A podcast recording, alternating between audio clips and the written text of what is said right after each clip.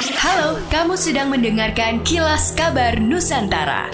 Podcast persembahan KG Radio Network menyajikan berita harian yang mengangkat keunikan dari berbagai wilayah Indonesia. Kilas Kabar Nusantara dapat juga didukung oleh pengiklan loh. Wali Kota Surabaya Eri Cahyadi meminta jajaran Satpol PP untuk memperkuat pengawasan perda tentang kawasan tanpa rokok atau KTR, sekaligus menginstruksikan agar jumlah personil Satpol PP lebih diperkuat di tempat-tempat terbuka seperti fasilitas umum.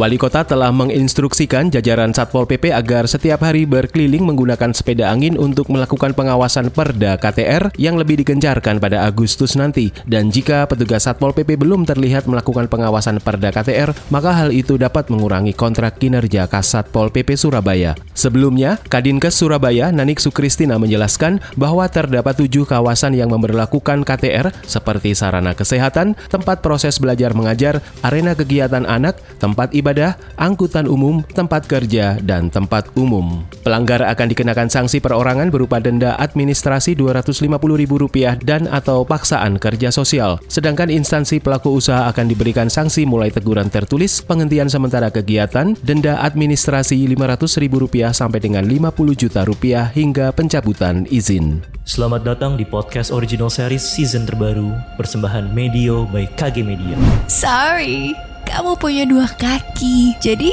sayang kan kalau satunya dibiarin aja.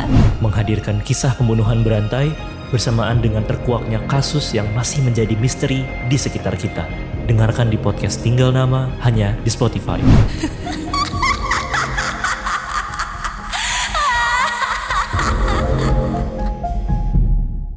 Mahkamah Konstitusi menegaskan bahwa proses pembentukan Undang-Undang Nomor 3 Tahun 2022 tentang Ibu Kota Negara tidak bertentangan dengan konstitusi. Dengan demikian, Undang-Undang IKN tetap memiliki kekuatan hukum yang mengikat. Putusan tersebut juga membuat pemerintah semakin mantap melaksanakan rencana pembangunan dan pemindahan Ibu Kota Negara dari Jakarta ke Nusantara. MK menolak seluruh dalil yang diajukan oleh para pemohon dalam dua perkara yang disidangkan Rabu kemarin. Dinas Pendidikan dan Kebudayaan Kota Malang mempunyai wacana untuk mewajibkan siswa mengunjungi Museum Pendidikan di kawasan Telogowaru, Kota Malang. Harapannya kunjungan ke museum akan meningkat sehingga pengelola museum semakin bersemangat. Rencana museum juga akan menambah koleksinya di mana ada Kadis Dikbud Kota Malang yakni Suarjana yang mengatakan jika saat ini koleksinya masih di bawah standar dan pihaknya juga sudah akan bekerja sama dengan perguruan tinggi agar bisa mengembangkan museum tersebut. Demikianlah kilas kabar Nusantara malam ini.